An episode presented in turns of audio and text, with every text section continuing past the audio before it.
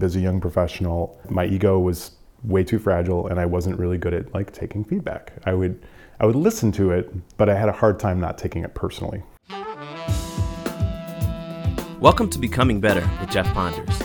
We deal with who we are, where we've been, where we're going, and who we're becoming to get there. It's time to leave your ego at the door and deal with real life. It's time to become better.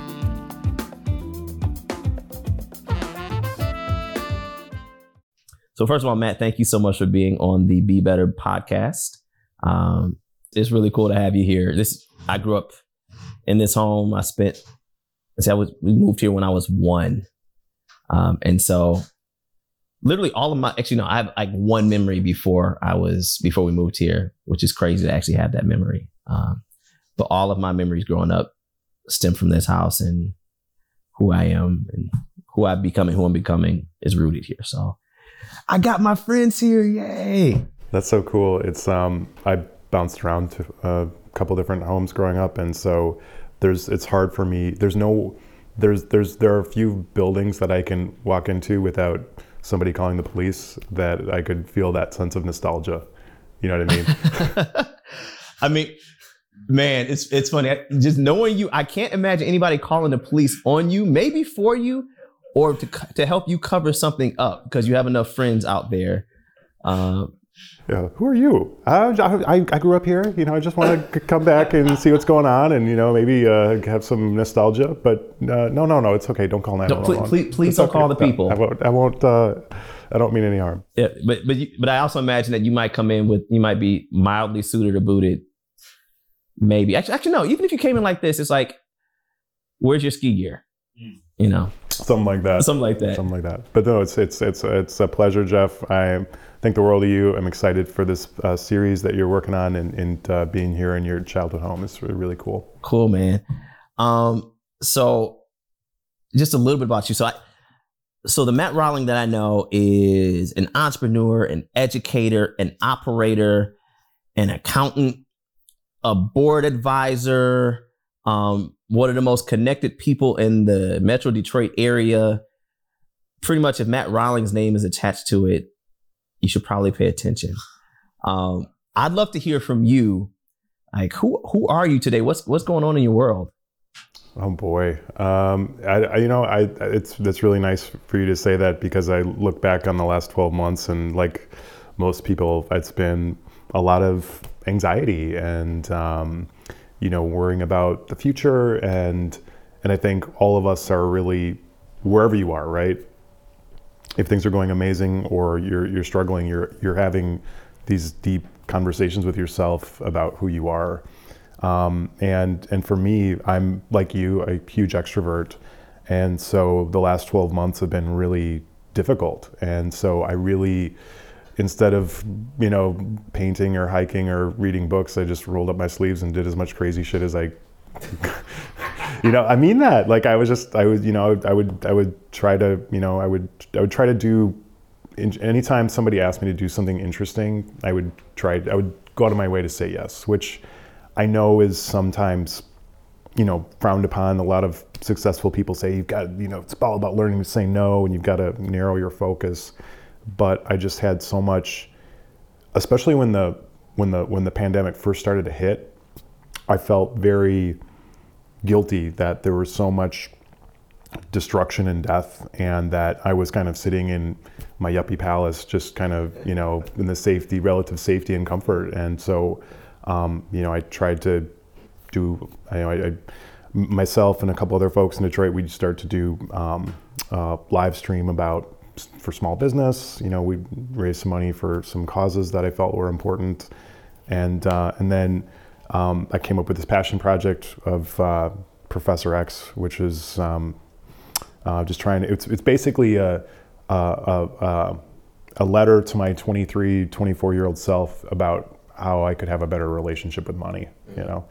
Um, and then at, at, work, I work at Wayne State, and and um, you know we're we're busy trying to help support our faculty and students so that they can, you know, bring their inventions to the world or or their ideas to the world. So it literally sounds like your entire world is around helping people, which is all. But it's I think that's amazing, man. I, you know, as we think about what's happened over the last, has it been a year? Has it been like five? I don't know. I, am I'm, I'm kind of lost in the vortex right now. I'm just rounding up, you know, like so, don't even like 20 years of, of a pandemic. it's been the somebody said it was the fastest, slowest year ever, and it's I couldn't. It's so true, but yeah. Uh, no, it's, it's, it's funny you say that, man. I, and just looking at this this year, um, as so many people, all you know, all of us being rel- at least relatively sheltered in place, if for no other reason that we can't go the places that we'd otherwise go and do things are shut down. Um, you know, we were forced to look in the mirror a lot, or look at YouTube and Netflix. Um, pick you know, pick your screen, if you will.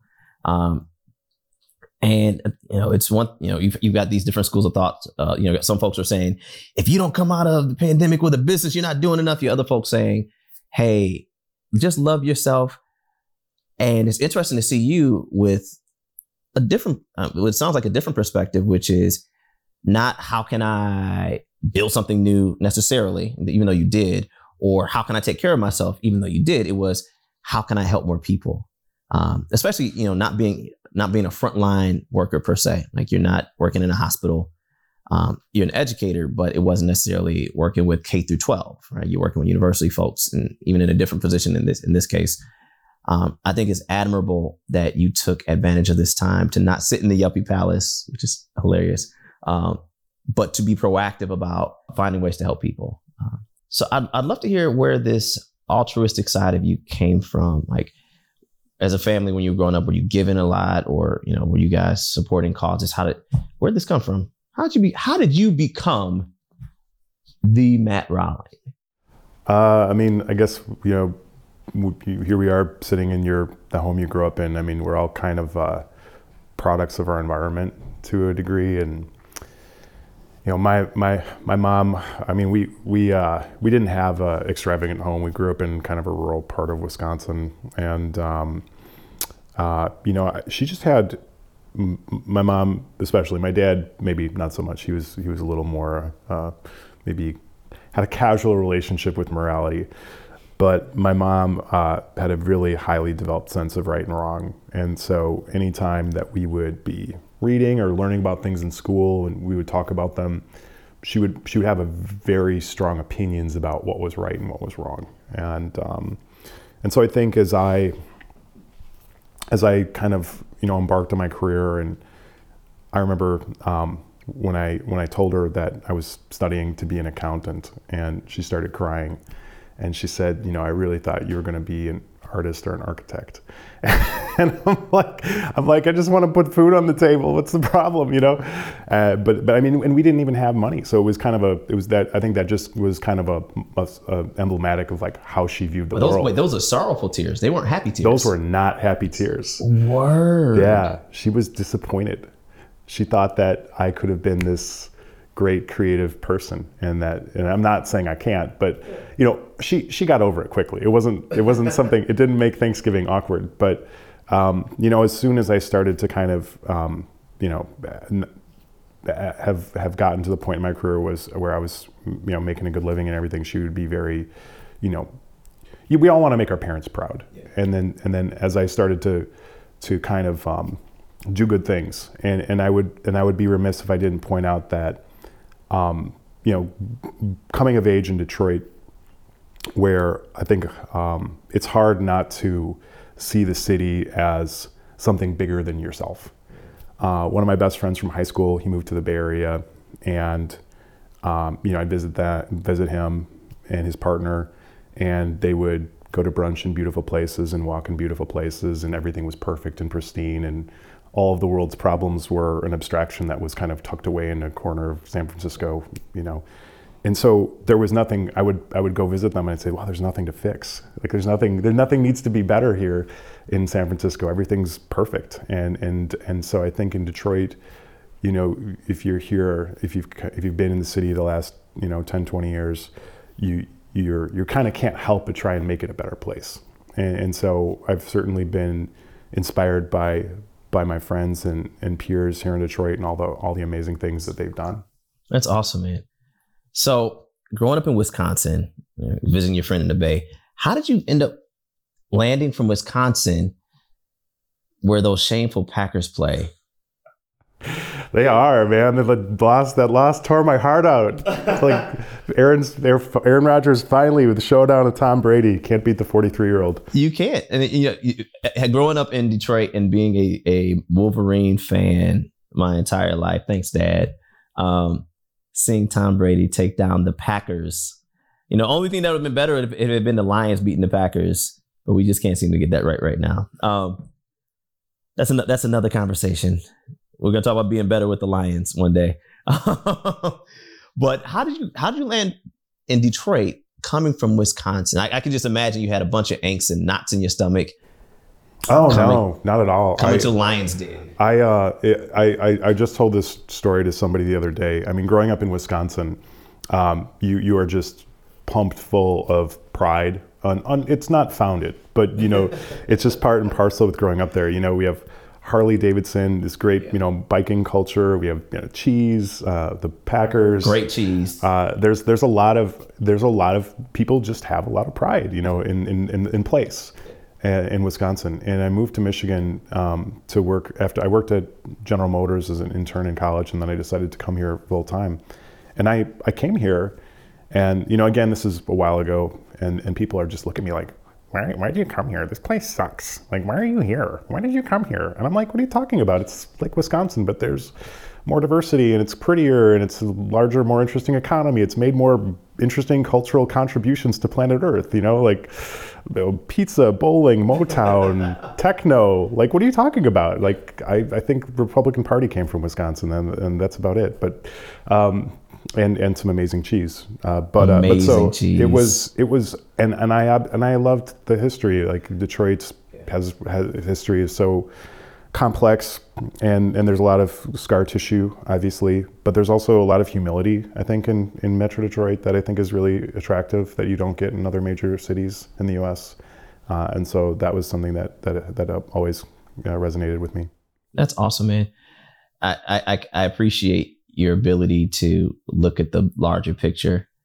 and, and, and consider the flowers versus the thorns that exist in the garden. You know, it's funny when, when I think about Detroit and, you know, being a native Detroiter, you know, I spent time in Philadelphia for college and I came back, um, with the idea of helping, helping Detroit be better and building career and family here. Um, but the conversation about Detroit is often filled with, you know, the pangs of of the city, whether it's about whether it's about the leadership or lack thereof in some cases.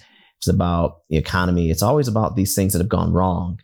Um, and I, I, it, you know, Detroit's a beautiful city with a rich, rich, valuable, just gorgeous history, if you will. Um, but it's easy, again, it's easy to come back to a lot of mistakes that have happened. Um, I want to get a little personal. I want to hear about the biggest mistake in your life. The biggest mistake in my life. Yeah. Oh my gosh. I will I will tell you about you know there's there's and if this doesn't um, satisfy you you can dig deeper but I would say that there's a mindset that haunted me from basically my childhood to just up until about two or three years ago and and it's it's hard for me to admit which is part of the problem and I I was good at faking it, but I hated feedback. I hated it. I hated it so much. I thought like I would I would kind of just nod, swallow my pride. I would kind of just roll with the punches. But kind of in, in college or, or as a young professional, I had I had my ego was way too fragile and I wasn't really good at like taking feedback. I would I would listen to it, but I had a hard time not taking it personally. Really? 100%. It's it's like in the last in the last three years, I've had a lot of life events that have changed. Probably the I was uh, I was talking to a colleague probably about four or five years ago, and he said something to me that that that that that I'll never ever forget. And he said, you know, when somebody says something to us that we, we don't like, and it kind of, you know, some some feedback, and if if, if, if, it, if it hurts us inside, that's that's nature's way of telling us that we think it might be true. Yeah. I, man, I love that concept. It's funny because so my, my parents singing, we're, my, in my mom's house, my mom and dad's house, and my mom, my parents would always tell me like, don't get into fights. Um, like you know, like you have like you, you remember growing up in school, somebody say, "Your mama's stupid," and somebody's like, "What? Don't talk about my mama. I'm ready to fight you now." And and so they would say, don't get into a fight because somebody calls me a name or calls you a name. You know, say you say your mom's a B. It's like don't fight because of that. Say what they said your mom's a door. Is your mom a door? No, she's not a door. Does that sound stupid? Yeah, it sounds stupid. Why are you gonna fight over something stupid? Um, but the the message in that was this idea of if it's not true, it's not worth the additional energy and risk and danger that it, that involves, you know, tackling it. Um, and so the idea of like I can think back to personal experiences, whether over the last three months or the last three years of, oh, that knot, and it's it, it's it's true. It's when we find ourselves facing uncomfortable truths or just uncomfortable possibilities um, that we don't necessarily want to go investigate with the fear of finding out that they are true. Um, that crap sucks. But um, the flip side is, and I, would love to, personally, I, my, my experience has been that when I've tackled those things, I slept better at night. Um, it wasn't that it was easy, but I found not only peace, but I found that I was growing um, because I was able to actually deal with the things that were real and hope potentially holding me back. So, how did you actually, you know, recognizing this angst about feedback, um, the anxiety that it caused? That's a really, it was a good answer, by the way. Um, what? how did you actually come to conquer that demon? Uh, I put myself in a situation where I had no choice but to conquer it, and um, you know that was taking over a, a, basically almost defunct startup in the Quicken Loans empire, and um, when you're, you know, as you know, when you're when you're in that, you know, entrepreneurial situation. For for starters, feedback is critical. Yeah. It's everything because you need people to be telling you what's right and wrong. But then, you know, you're you're, you're kind of faced with it every day because your time is of the essence when you're trying to build something and and so you you can't kind of go through the mollycoddling or the political like you can't sometimes you can you can give feedback that over over a, a long duration of time right and you kind of like leave a trail of breadcrumbs or people leave you a trail of breadcrumbs because it's you know you're working at a large company and it's going to be around for a long time you're going to be working together for a while and you have to you can you can kind of like slow play it. But when you're when you're in a startup or or organization that's growing quickly you you can't afford you don't have that luxury. Not at all man. And so and ultimately um, you know there was a this this company had a couple million dollars in preferred uh, debt. I mean, it was it was on the, the cap table was underwater. The capitalization table was underwater. It was it was it was a hard. It was it would have been one hell of a thing if I had pulled it off. And I certainly made a ton of mistakes along the way that contributed to it dying. But then, you know, I had this moment in 2018 where within the span of a month, you know, I, I turn off the lights on this company and I help the seven employees go find new jobs and I you know the, the, the board we just we put about half a million dollars in fresh capital into it and it was all going away. And then i also had my mom pass from breast cancer within like a month. And i'm just like you know what? There's like nothing there's like nothing that somebody could say there's nothing that could happen in the world that could trump the pain the professional and, and emotional uh, uh, pain of these two events happening so close together like there's nothing there's nothing anyone can do or say that can hurt me you know at this point. And and so it was it was kind of you know i had these these events that just forced me into a place where where where where criticism was just something i could i could take in a way that that i that i really that 10 year 5 10 years before i wouldn't have been able to deal with. Man that's that's a really powerful it's not i don't want to call it a set of circumstances it's a powerful moment in life. Um you know, people, we talk about the idea of rock bottom. It's funny, I'm doing my Matt Rawlings hands right now. we talk about rock bottom, and rock bottom looks like very different things for a lot of people. And it sounds like that might have been a rock bottom for you. I, my company failed. I lost my mom, which you know, it's, to me, that's one of the scariest things in the world. Like it's, you know, I, it's generally speaking, it's inevitable, but, um, and to have them happen practically in the same breath um, it's it's it's hard. Well, and you know, it was uh, uh, I'd been at the the Rock Quicken Company for about six or seven years, and it you know for your listeners that aren't from Detroit, it's it's kind of the the, the glamorous place to be. And so it, w- it was almost like I had this naked moment where I'm like, well, I'm going to see who my friends are now, you know, because you've had these tremendous things that happen, boom, boom, one after the other. Your happiness is an inside job, and and so um, you know you you learn you you kind of come back you come back to that baseline and you you know rather quickly and you're you know you're resilient and and so you know I think in the in the in the storytelling that you'd like to do I, I think resiliency is really a critical message because you know it's that ability to bounce back from those because all those those things happen to everyone all the time Yeah. you know if you're lucky your parents pass before you do Right. You know if you're lucky you get to bury your parents as, as ridiculous as it sounds And no, not at all. Because the flip side is, as a parent, you know, I've got three. As much as it's scary to lose my mom, I can't even imagine losing one of my kids, man. Like, You would never, there is nothing in planet Earth that would ever make you make that trade. absolutely not. And it's and that, that's one. Of, it's like you you don't want to ever have to choose either. But Yeah, but but it's it's that that is how you want it to play out. absolutely right. Um, you know, as I think about that moment for you, um, I, I love to hear about. I love that you identify this resilience um, and the idea that can't really get worse than this. This sucks, and it can't.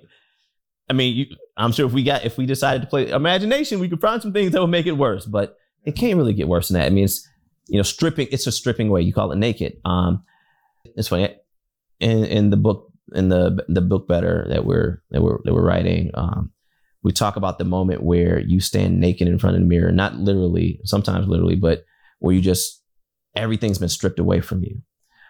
What happened in that moment for you as personal tragedy, professional tragedy, and you're just looking at yourself? I mean, you called your friends, but friends aside, you just looked at Matt and you say, what, what were you saying to yourself as you stared, as you just literally looked at yourself in the ashes? Um, I've had I've had uh, this conversation with a few of my friends that have lost parents, and they seem to agree with this. This is a half baked theory, but one of the and and every person's relationship with their parents is unique, and and uh, and and it's hard. I don't mean to cast a big blanket across every everyone's relationships, but what I've experienced with death, with the death of my parents, is that death has this really wonderful um, ability to make you forget all of the things about somebody that you didn't like. And and so for me, when I when I think about my dad and I think about my mom, it's like when death just kind of washes away what for me washed away a lot of the the petty squabbles or the you know the, I can't you know I can't believe they were did this or that or whatever. And so it's given me like a nice like I only I only have fond memories of both of them. And and on top of that, with my dad, I was after my mom passed. He he passed when I was probably 27, and I was in. I would took a trip to Iceland. You know, went went with a friend and just kind of drove around. A beautiful place, and I was thinking about my dad, and I'd always I always thought of my dad as kind of a loser because he wasn't commercially successful. He was a very smart, charming guy that never did shit. Like he was always somebody who was like full of big ideas that never petered out.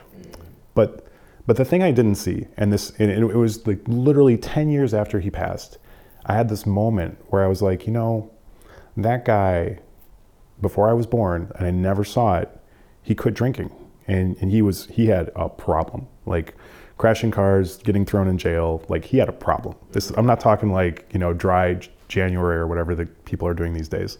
And and so I I think of and he he came from an environment where he saw that every day with his dad. And so I I said, you know what, this dude like did something special. You know, he he he prevented three three kids from growing up in that same environment. And so I think the first thing to answer your question, in that moment, the first thing I did is I had this kind of magical coming to terms with both of my parents. It was like it was like the end of the story. You know, it's like I read to the end of the story for their lives, and I was like, you know what, these were really good people that did their best. and that kind of gave me the freedom to like be alone. You probably can't see the little the mist dancing in my eyes here because I'm not willing to cry on camera today. I won't tell. I won't tell Don't anybody. tell anybody. They won't see it. They won't see it, Jeff. It's a po- it's a podcast. no, um, it's really interesting. I, I I can share a lot of you know I've not lo- I'm not lost my parents to date, um, but I I understand the sentiment. And I don't you know it's interesting even how you looked at them and how you know in your own experience in coming to terms with the li- reality it was it was about you but it's also about them and you know effectively putting a capstone on a story Um, and that's and it's a beautiful idea. You know, one of- one of the things we we talk about a lot um, isn't that that in the mirror moment, you know, that moment's really about acceptance, and and it's being able to look at it in, at an entire story. Like I'm, I think about it as an individual in this case, looking at your parents, but it's you know true with you, me, anybody listening or watching. You know, right now is literally a bookend for the story that's preceded us. Um, and being able to look and just like you do with your parents and say, I see the end of the story, or at least this moment right now, and I can look back and say, here's the rest of it, and find an acceptable definition, accepting acceptable meaning with the story that is at this moment, and find the beauty in it. I think that that's one. It's it's a really healthy thing to do. It can also be a very hard thing. Example, you know, a lot of times it doesn't happen until we find our, ourselves closing chapters or closing books, whether it's relationships or jobs, um, you know, literally people in some cases.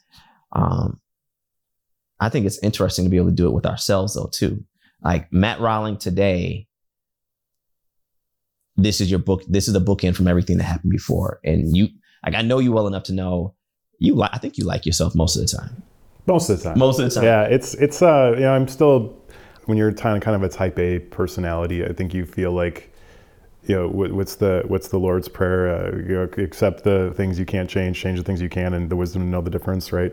That that wisdom to know the difference. I think for type A personalities can be a very uh, difficult uh, bridge to cross. Yeah. And, and so you know you you you and it's and and again it's you know you're you you can do anything, but you can't do everything, and and so I think it's hard to sometimes kind of allow yourself the the, the freedom to not do certain things, which I clearly struggle with. So I'm raising my hand. I'm, I'm in that camp too. Yeah. Um, it, it's interesting, you know, it's interesting being a person who has a ton of capacity. And honestly, I think everybody has a lot of capacity, but accepting that with all the things that we're capable of, we can't do everything that is possible with that capability, just based on, if, if nothing else, other just the, the confines of time and resources.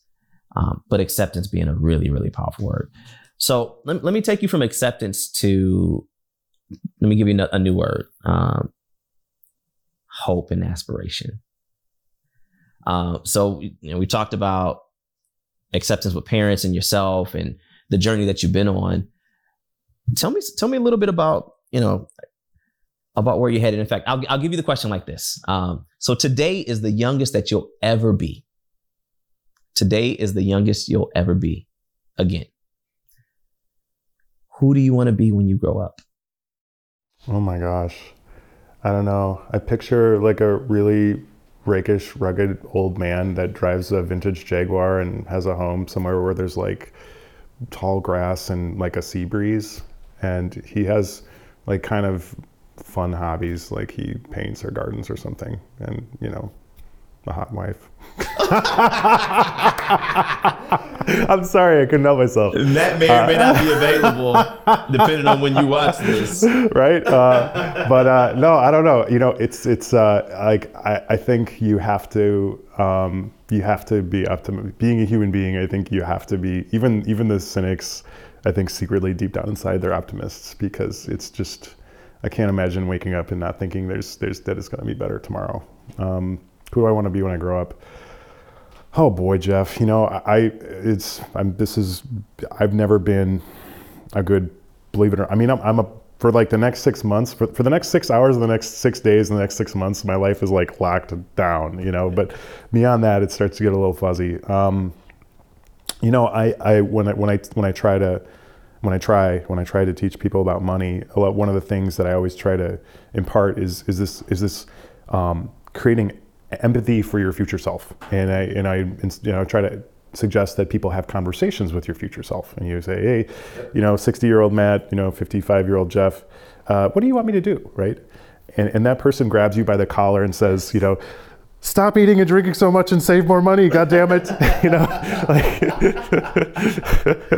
like and, and you should really see a therapist about that hip thing because it's going to be a bad in 20 years you know so like uh, you know it, it's it's uh, so i think um, you know if you have a if you if you're if you're focused uh, you know the number one the number one rule is healthy mind, healthy body, and, and then everything else kind of, I think, kind of takes care of itself. I know that's a boring answer, but That's a really boring answer. I know, I know. I don't even know if I'm gonna let you off the hook on it. You don't have to. You can. I, you can I mean, you, you know- I won't if I I don't choose to.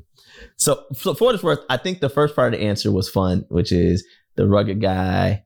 I mean, I mean, I mean, that means we're gonna play a little less tennis and do more weightlifting. no, no, no, no. He's. Well, that's a good point. Like it's, it's. I'm not sure if it's LL Bean or Lacoste. I think it depends on the season. That's fair. That's fair. That's fair. And you can grow a great beard, so you can do the whole salt and pepper thing. That's cool. You got good hair. You, I don't think you're losing your hairline.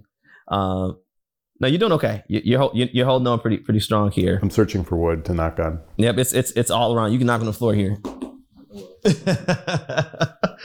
um, but we talked a lot about the half stuff, which is cool. Like, hey, like the hot wife, everybody wants a hot wife and or husband, depending on where you're coming from. Cool. Um, you know, the, house. Like, we talked about a lot of the half stuff and healthy mind, healthy body, general states of being. But who do you want to be? Like, what type? I'll get, what type of thoughts do you want to think? What kind of decisions do you want to be making when you are that guy down there? Well, I mean, at that point, I'd like to really just kind of. I, it, I, I think you know it takes a lot of it takes, takes a lot of energy to to do. You know, if you're, I think about like, you know, Madonna and Mickey Mantle and the Elon Musk and the Michael Jordan, Muhammad Ali. Like, there's just- wait, can you, I want you to list I'm those going people somewhere. again. That was like the craziest list ever. You said I'm going somewhere. I'm going Madonna, somewhere. Mickey Mantle. Yeah, yeah, yeah. Okay. I know it's an old reference, an old school yeah. reference. Yeah. But like, I think one of the you you see these. It, everyone wants to be rich and famous, and they don't really realize the amount of time and energy and dedication. You know, Kobe Bryant, right? Uh, How many free throws did that guy shoot in his life? You know, about 25 million. 25 million, right? Like it's it's like there is just there's just so much energy that goes into into making things better or being the best. And and so I'd like to think at some point I'm can not be as obsessed. I'm not I'm not I'm I'm I'm not trying to draw a comparison with any of those people, but I'm I'm trying to say that when you're trying to do a lot of great things, it, it takes a lot of energy, and so I hope I can kind of like relax. I hope I can relax and enjoy, you know, the last couple decades of my life and just like chill, chill the heck out, you know, and uh, and so that's that's my answer to your question. But but if you if you if you want something a little more concrete, I think I've always, when I look back at the things that have given me the most pleasure in my life, it's always been working with a small group of people that I really like on something that really positively impacts society, you know. And so, and and I've had a couple of those moments, and they've, you know, rarely been compensated, and they've been just filled me with um, a ton of joy and and and fulfillment. And I hope I get to do a lot more of that stuff before I die.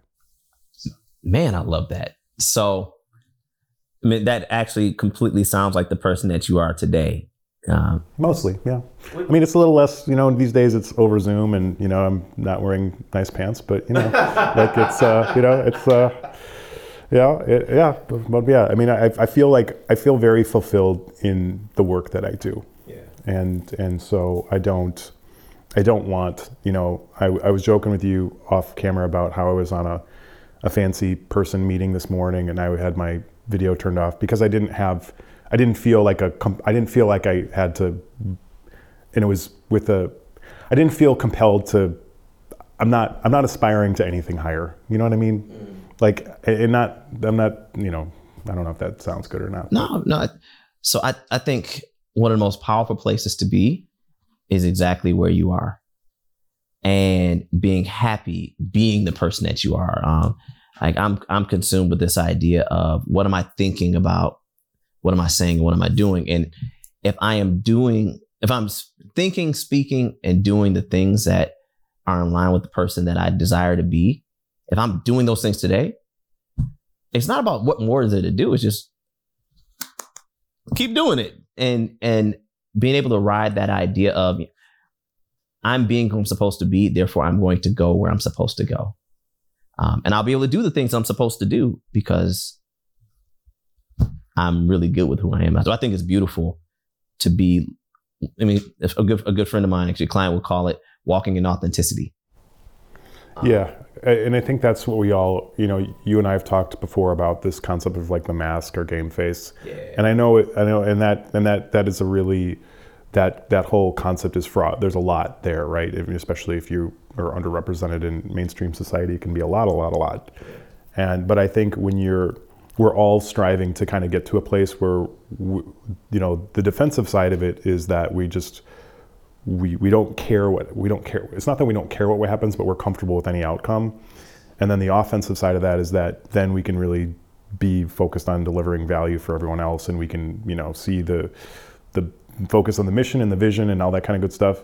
And that gives you the ability to say to yourself well there might come a day where the vision of this and the mission of this is no longer no longer includes me you know? Right. And that and then when you can really kind of get to that point then you're operating at a really high level. I, I love that idea man. I, and i think was was kind of hit the the secret that's hidden in there is this idea that when we operate at our highest capacity and we operate with authenticity we are being who we're supposed to be it also unlocks others' ability to do the same. And you didn't, you, you don't think you said necessarily said it like this, but you know, if, if it's I'm operating within an organization and now they don't need me anymore, that's because you've empowered them to become better, where the role that you were in is fulfilled.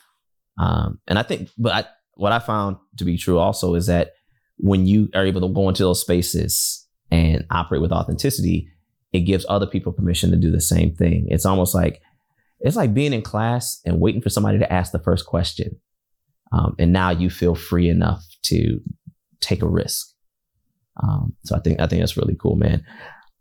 I got a, so a couple more questions for you. I appreciate your time, man. This is we always have fun hanging out. So, um, man, you brought my mom coffee. This is the kind of guy Matt is. He brings coffee to people's moms. So if if he's still single right now, he might bring your mom coffee. Just saying. Just saying. Um, oh anyway, let me let me let me not put the cattle call out here for this guy. So you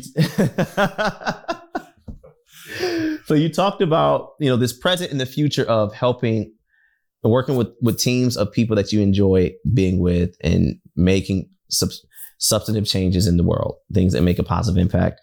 So it's a kind of a two point two point question. One, who are you feeling called and compelled to help? And then two, how can we, me, um, our listeners, how can we help you to help bring that positive change into the world? Oh boy, that's awesome. Uh, I I think um, you know, one time I was uh, hanging out with a guy who worked at a foundation, and he said to me, "If I gave you, you know, ten billion dollars, what would you do with it?" And I said, "Well, I'd take half of it, and I'd come up with a Manhattan project to solve the climate crisis, CO2 emissions, and I'd take the other half, and I'd try to help, you know, women in the developing world become fully, fully." Uh, you know, fully um, um, uh, catch up to their male counterparts when it comes to access, civil rights, et cetera. And and uh, and so I still stand by that kind of you know off the cuff, you know what what I do with a couple billion dollars, but um, you know I, I just this last in in the United States of America right now, we're we're kind of these are not new problems, but I think that the the inequality that is that has just been exacerbated in this last 12 months. Um, you know, I I uh, the minimum wage in the United States of America is seven dollars and twenty five cents a year. I'm sorry, an hour, and so that's about 14 grand a year. I can't do anything with that. The average cost of health care for a human being in the United States of America is about eight or nine thousand bucks. Like, I don't, if, if I if I if I've if I have not convinced you, I there's nothing, there is nothing I could possibly say. Like I I don't even know the average cost of automobile in the U.S. is eight grand according to AAA. So you're 17 grand. It's gone. And you haven't even bought. You have a uh, place to live. You don't have no a place. Food, you don't have anything, right? Like no food. You don't have underwear. Yeah, and oh by the way, this is the wealthiest. This is the wealthiest country in the history of human beings.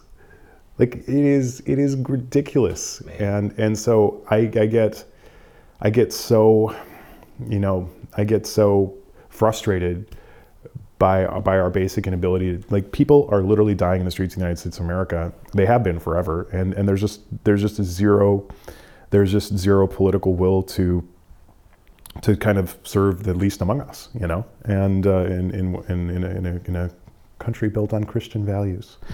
And, uh, and so I think um, I, I, I, don't, I don't have an answer to, to uh, it. I was listening to an interview with a, a, woman who was doing research on the, the wealthy.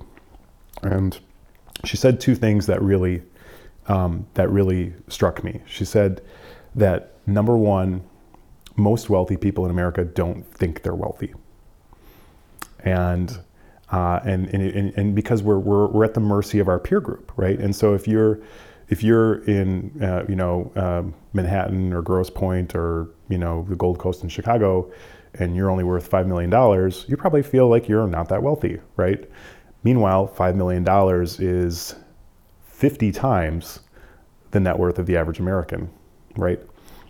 Um, but the other thing she said was because wealthy people see a lack of social safety net, nets in the United States of America, they're less likely to part with their money because they're going to hoard it a little bit more because they know what it's like to not have money in the United States of America. And so my my message to all of your listeners is that you know it doesn't take much to win the game.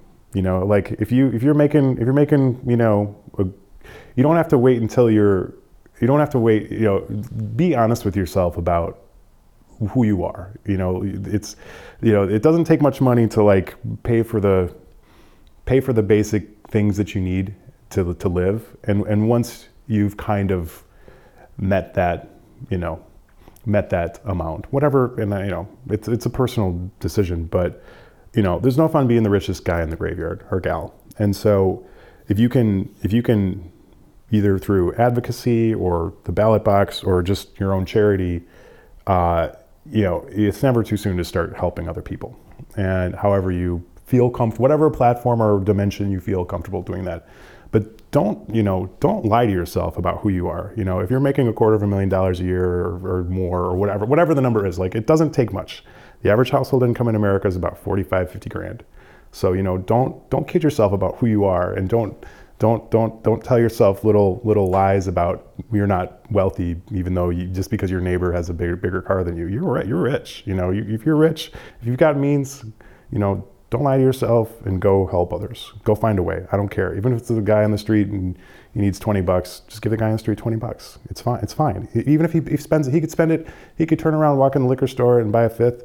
And you know what? You made his day a little better. Okay.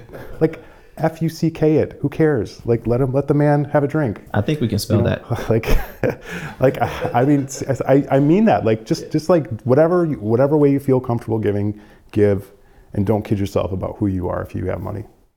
Man, all right, I got I got so one more question, but I got it. You, you said something that triggered me. Um, you said lots of things that, that were triggering with that in a positive way. Um, I, I can't I can't remember if I was talking to my wife or maybe a therapist or something recently and I was talking about entrepreneurship, and I've got a ton, I've got I can soapbox for way too long about what entrepreneurship is all about. Like we, hey, we soapbox on your podcast, um, which is awesome. Go listen to Personal Finance with Professor X. It is awesome. Um, but this idea of entrepreneurship, where we create things and then we release it, and we don't know how people are going to use the things that we create, but we have to be okay with recognizing that we were purposed to create that thing. And we can try to make we can try to put safeguards up so that people don't do really really bad things with it. Um, but just like giving you give and the point is that you gave from a from a from a from a healthy holy place if you will. Um, and you you know you hope and leave it to god to hope that they will do positive things with the gift that you released so i think it's really cool all right last question for you um, you talked a lot about the, the the, the question that it was supposed to be about what would you do with ten billion dollars. I love I love it. And your for what your answer surprised me. I did not. I, I expected a whole bunch of other answers. I was like, oh, climate change is dope though. By the way, that makes sense. I mean, it, all the all the progress in the world doesn't mean much if we can't live here in two generations. Facts. So you know, like it's talk about having empathy for your future self. I love it. You know, um, that's the answer you gave though. Was a, it's a rich answer. Um, it's a mature answer. And I'm curious, who are the people, the voices that help you raise your bar, raise your consciousness, raise your level of thinking? I, I, mean, we all need a cabinet of advisors, and and that can tell you tell it to you like it is, or help you inspire you. Um, I mean, you know, Carla Walker Miller, who who's who's founded an energy services company here in Detroit. I always, you know, once a once every month or two, we'll go for a walk and she'll be like, "Oh, I didn't let anybody go at work, and everyone's making fifteen dollars an hour, and blah blah blah." You know, she's just she just kind of personifies servant leadership for me, and so I've been, you know, I've, i consider her a really good friend and someone who's inspired me. Um, you know, when I uh, um, when I worked when I did work at Rock and, and Ventures and Quicken, I would see some of the most talented business people in you know planet Earth, and they would they were just so that that kind of flow, that detachment, that objectivity that that you see that that was always super inspiring. Um, but uh, and then I have you know friends that are that are kind of you know do-gooders that uh, that up my game and encourage and inspire me. And uh, you know like like you, you and Yel- my friend and Angelic who's on who I don't know if I she's she works at Ford. She's always been somebody who's pushed me um, you know so I, I think you do have to you know you're the you're the average of the five people you spend the most time with. And so if you spend time with people that, you know, are you you you want to find people that you can model their behavior and that they inspire you, you know, because you we are at the mercy of our environment. That is a that is a sermon all within itself. So this right here, I'm gonna I want to put this somewhere. I think it's fun. I need the story behind your Casio watch. what's the story behind this Casio watch? Yeah. what's wrong with what's what's the story behind it? So, you know, from the man who, who lives in it in its self-proclaimed yuppie palace. Yeah, I mean, it's not like uh, ex- well, you know, I okay. What's your question? What's your question? I want the story behind the watch. Yep. What's the question behind what the story behind the watch? The story behind the watch is that it uh, tells time. Uh, it goes with a lot of different outfits, and uh, I think it cost maybe like fifty bucks or something like that. So that's the story behind. that's the it. That's it. That is literally it. I wish I had a better story for you. Like, is there a, is there a different way you'd like to ask the question? I'll, let me let me see if I can know what a different different way to frame it. First of all, the, the, I think the answer that you gave, given the story that you've already told it speaks to your breath for what it's worth. Like it's here's a person who's who has global empathy, who has walked through a series of lives. Um, it was probably made at a sweatshop, Jeff. Let's be honest. I'm not like I'm not. I, I, I'm wearing it so that I can ceremonially burn it in the street as a rebuke of slave labor or oh, slave man. wages in the in the developing world. Let's, oh, I think it was probably made in China. Who knows? Uh, no, no. I, I one of my uh, okay. Last last last like personal finance tip. I you, you have to play you have to play the opportunity cost game. And so here's how the opportunity cost game is played. I want a Rolex watch. Rolex watch that I want is fifteen thousand dollars. So the genie appears, says, "Great news, Matt. You know, lucky day." Um, he, he even sounds like Robin Williams. Rest in peace. And the genie says, "Hey, you know, I'll give you the Rolex watch of your dreams, or I'll give you 15. Oh, and let's not forget the sales tax. So that's another 900 bucks. So um, is that right? Six percent of 15,000. Yeah, that's 900 bucks. You're paying 900 bucks in sales tax for a watch. Well, give me a break. So and then genie's like, okay, so or you can have 16,000 or 16,000 bucks Tax free? Tax free. What? Because you're it's after tax money Yeah, that you're yeah. using to buy the watch True. right? So, so it has to be tax free in order for it to be uh, apples to apples. So I have always preferred the cash. you know, so so, and I think like, and I think people, you know, need to. You don't if if if you if you have your health care and education taken care of, you know. You don't in most U.S. cities. You don't really need a lot to like pay the bills. You know, if you got some of the big stuff, big ticket stuff taken care of, um, you know, and so like I'd rather, you know, use that money for other stuff. That was a fantastic answer. That was good. You you it's not even off the hook. You answered it well. How about that? So Matt, man, I thank you, friend, for being here. I appreciate your time and your candor. Um, yeah. Um, how can how can we follow you? How can we continue to support who you are and what you're up to? Yeah, no, I, I've, I'm a, I'm, I'm a YouTuber now. I don't know if you heard about that. What's what's what's YouTube? YouTube, it's, it's a, it's a place where you, your vanity projects can come to life. I thought it was a band. eyes. YouTube, right? YouTube. Oh, that is a band. That is Oh. an amazing band. Uh, Okay. Actually, that was I spent most of my like early teen years listening to YouTube. Uh, no, no, I, I have a channel, Personal Finance with Professor X.